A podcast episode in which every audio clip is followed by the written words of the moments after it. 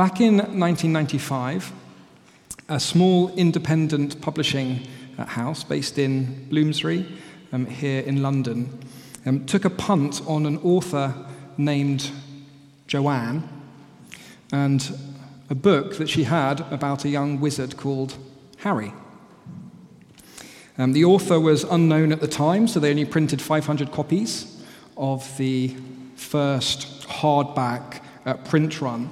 But that book and the subsequent six installments has now sold over 600 million copies and still counting. It's been translated into 84 languages uh, around the world. It has spawned a global media empire with films, six billion pounds, uh, video games, and a theme park, and has transformed uh, Bloomsbury Publishing House into one of the most successful children's publishers of all time. Uh, but did you know that J.K. Rowling was rejected by more than 12 publishers before she was finally accepted the Harry Potter manuscript uh, in the end? So there were 12 rejections, 12 publishers telling her, no, nothing to this. And despite setback and setback and setback, she kept going, she kept persevering, she kept sending this manuscript out until finally it was accepted by one publisher and then turned into this global cultural phenomenon. As we come to the end of our sermon series in the book of Acts, we're going to see that you and I can have even more confidence than J.K. Rowling with her Harry Potter manuscript when it comes to the spread of the gospel message and the growth of the church despite setback and setback and setback to the very ends of the earth. And this is so important for us to grasp today. In a climate where, if you hear the latest media reports, you're told that the British people are exiting the church in droves, that there are now calls to disestablish the Church of England because it is no longer, for the first time in history, a majority religion in this country. That if you read the latest census um, reports, did you know that this borough of London, the borough of Islington, has more percentage of nuns than any other borough in London. 40, when I say nuns, not religious nuns, right, with the habits, nons. So those who, in the census, when they say, which religion do you affiliate with, they say non. One third of these nuns describe themselves as extremely hostile to religion. One quarter of them believe religion to be comparable to smallpox in this borough.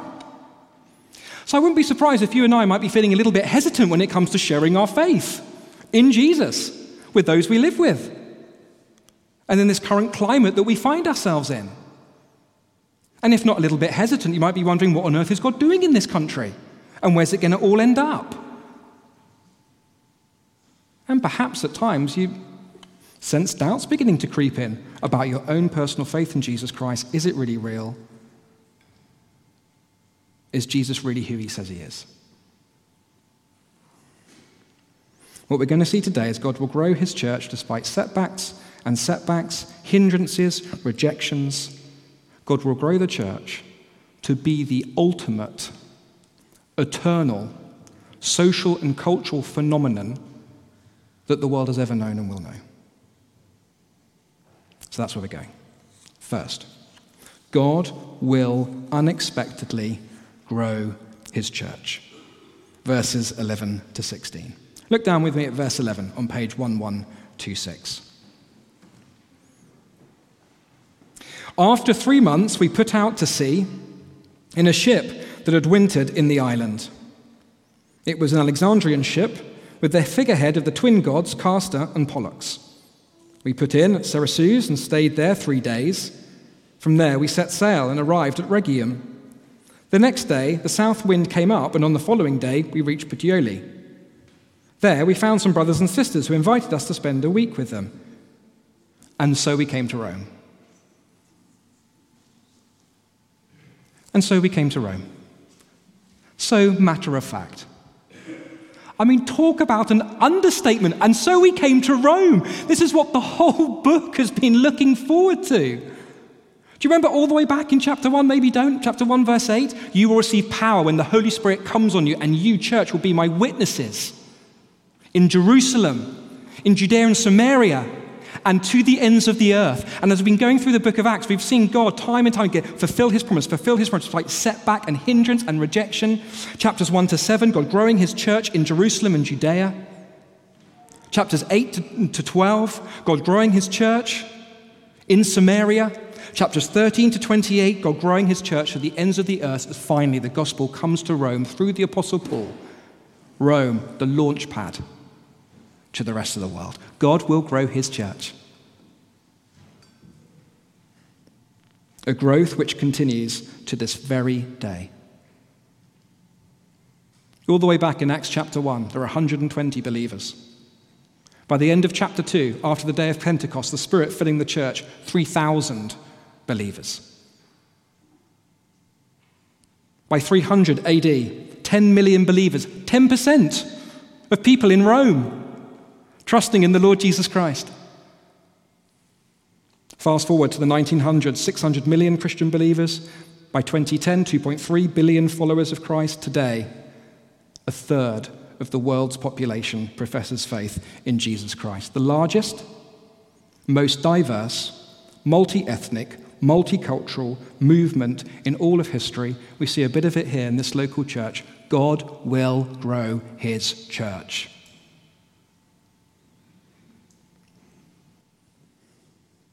And God grows his church unexpectedly. Verse 16. When we got to Rome, when we got to Rome, Paul was allowed to live by himself with a soldier to guard him. Throughout the book of Acts, we have seen religious opposition, economic obstruction, internal hypocrisy, church friction, friction, persecution, martyrdom, storms and shipwrecks court trials, imprisonment, snake bites, and now house arrest. And yet, through it all, God grows his church.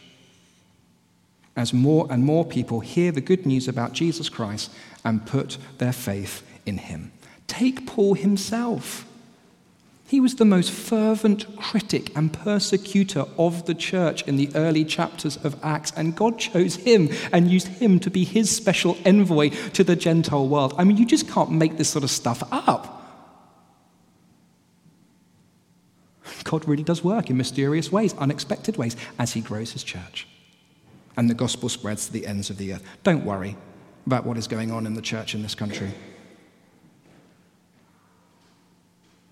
with those rejecting Christianity, with the calls that establish the church, with those who are extremely hostile to religion. God knows perfectly well what He is doing in each country, across the world, at any given time. Yes, the majority of the olden Christian denominations are shrinking in this country. Did you know that every single new Christian denomination founded post 1900 in this country is growing? Yes, nominal Christianity is certainly declining in this country so that fewer and fewer people identify as Christian on the national census, but actually, weekly church attendance remains steady across the country, and in London is increasing, up 16% in the seven years between the last two church censuses. God will grow his church in ways we don't expect. This country, across the world, sometimes in numbers, sometimes in spiritual death. There are periods of growth, there are periods of decline. God knows exactly what He's doing, but overall, globally, God continues to grow His church and spread the gospel to the ends of the earth. Even though there's been a rise in these so called nones in Western Europe and North America, According to the latest Pew Research Center results, religious affiliation across the world is actually on the rise. As more and more people are turning to Jesus Christ as the one true God and the only Savior we have and need. God will unexpectedly grow his church. Secondly, in verses 17 to 30, we see that God will unexpectedly grow his church despite hindrance and despite rejection. So here is the Apostle Paul. He's finally made it to Rome, but do you notice that his freedoms have been massively curtailed, his personal freedoms? He's under house arrest, he can't leave home. He's bound with a chain in verse 20 to a soldier who is guarding him. I mean, can you imagine that? But does Paul moan? Does Paul complain? Does, God, does Paul curse God for bringing this restrained circumstance? I mean, what am I meant to do now? How am I going to spread the message? None of that.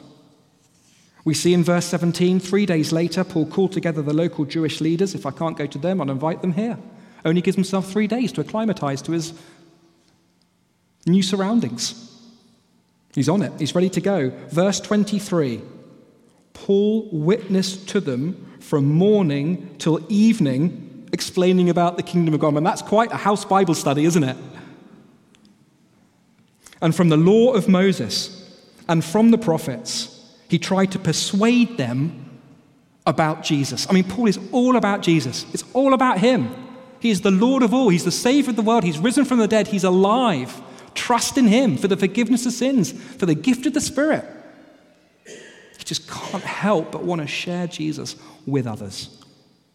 Verse 30 for two whole years, Paul stayed there in his own rented house and welcomed all who came to see him. He proclaimed the kingdom of God and taught about the Lord Jesus Christ with all boldness and without hindrance. Now, that's an interesting phrase, isn't it? Without hindrance.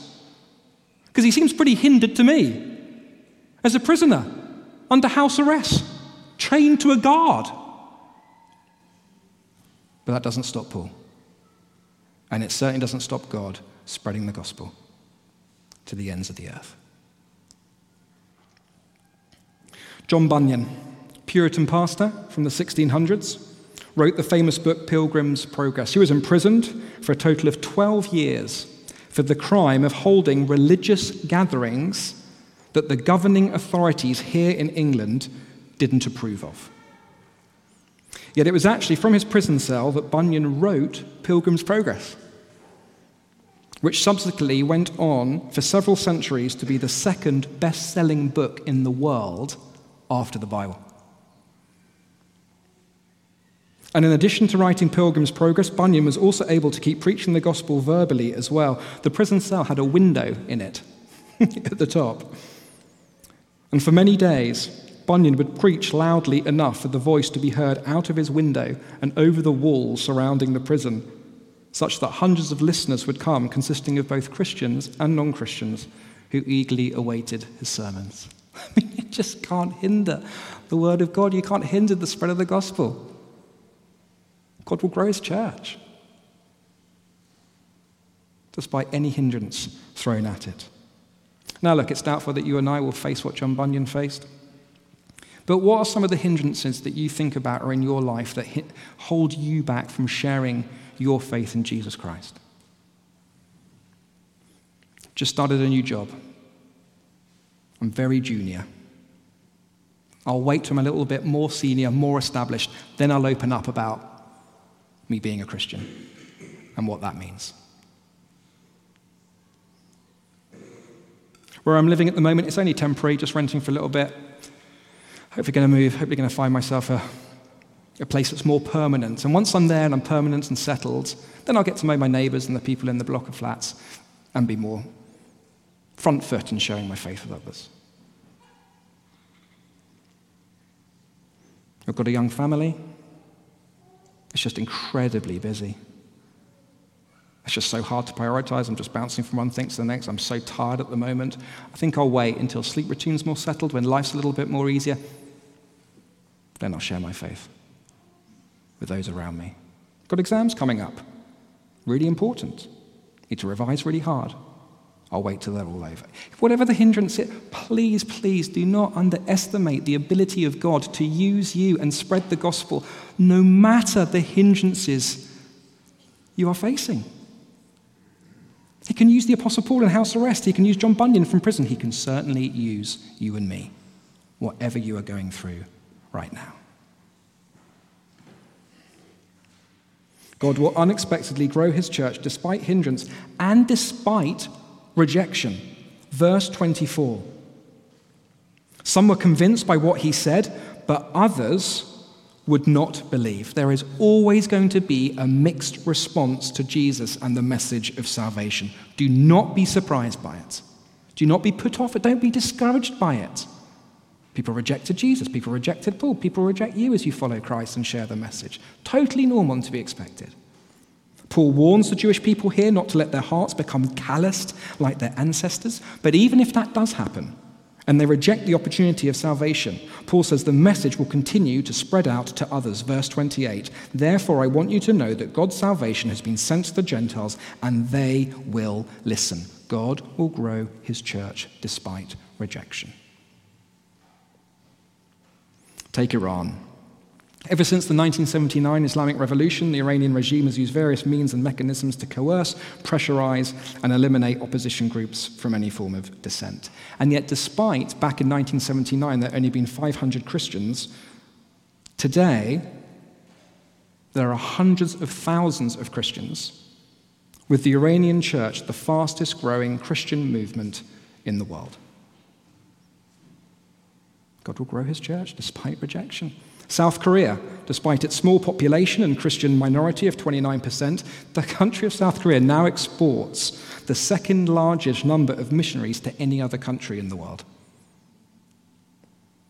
China, a country that has tried to enforce no religion. And yet, Christianity is spreading so fast there that experts believe China could have more Christians than the US by 2030, and that it could be a majority Christian country by 2050. Be encouraged by the powerful God we serve and we belong to, who has poured out his Spirit on the church, and he's growing the church despite whatever anyone or anything throws at her. So take comfort here in the UK. Our freedoms as Christians are being curtailed more and more. And we should do all we can through prayer and any legal means to prevent that from happening. And yet, no matter how bad it may become, that will not limit, hinder, or stop God growing his church here. And even if more and more people leave the institutional church, what might God do? Through house groups, house Bible studies, house arrest, or even from prison cells. He's done it before, he can easily do it again. God will grow his church. Now, even though God's doing all this, God's growing the church unexpectedly, despite hindrance, despite rejection, let's make sure we all see the special role God gives us in it. So, thirdly and finally, God will unexpectedly grow his church through you. I'm not sure what you thought of the book of Acts as it comes to an end here. Do you think it was a little bit abrupt? A little, little bit sudden? A little bit unfinished? I mean, what happened to Paul after those two years?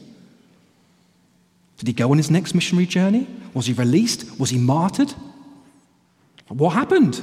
We're not told. Presumably because we don't need to be told. The book of Acts is not primarily a biography about Paul, as important as he is in God's plan of salvation. First and foremost, this is a book about how God spreads the gospel to the ends of the earth. That's what this story is, and it's a story God now includes you and I in. Acts 29, as some churches call themselves, or some mission agencies call themselves. We now take it on as God empowers us to be witnesses to the ends of the earth.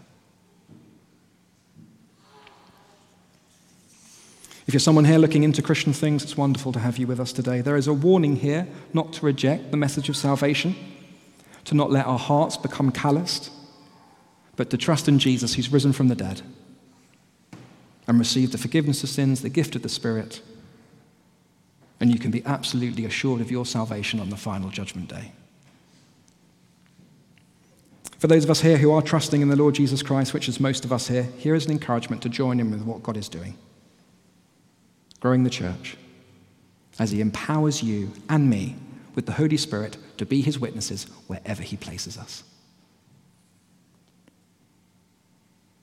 We've seen throughout this book, but even here in this section, we've seen the content of our witness, verses 23 and 31, the kingdom of God and the Lord Jesus Christ. We've seen who to witness to, verses 17 and 28. Jews and Gentiles, that means anyone and everyone. We see how to witness, verses 23 and 31, explaining, persuading, proclaiming, and teaching with great boldness.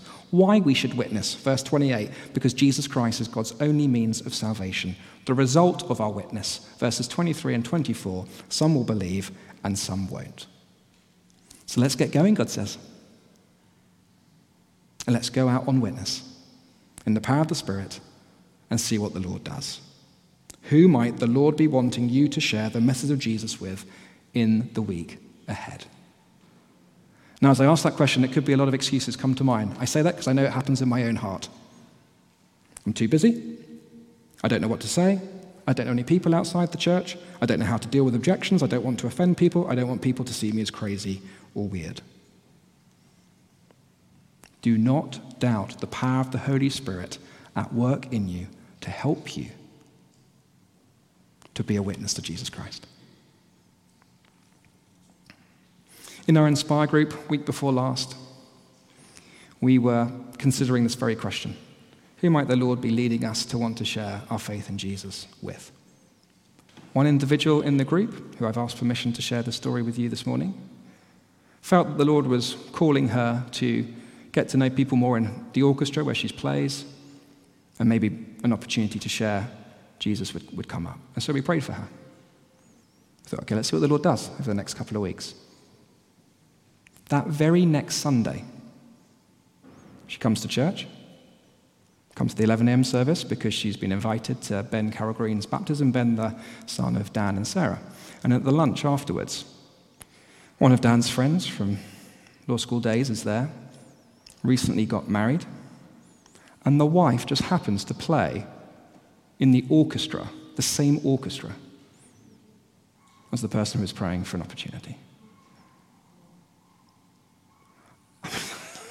just okay, so you want an opportunity to share your faith with someone. I'll tell you what, I'll bring him to church for you next Sunday, just to make it nice and easy for you. It's astounding. Do not underestimate the power of God in our lives. Now, we can't do it in our own strength.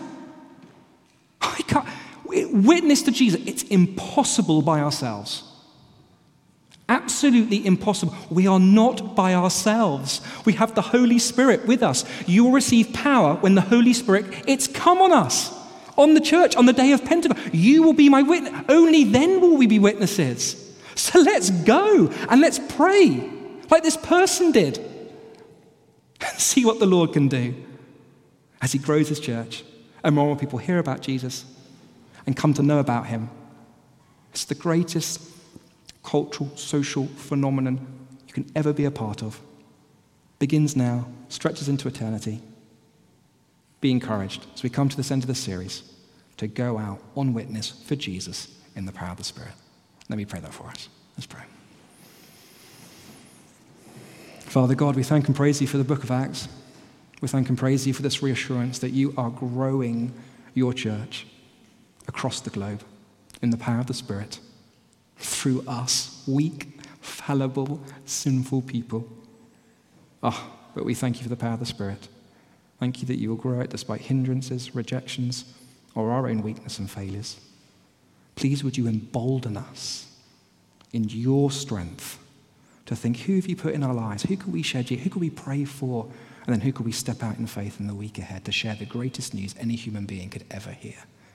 We ask for your help, your strength, your boldness. In Jesus' name, amen.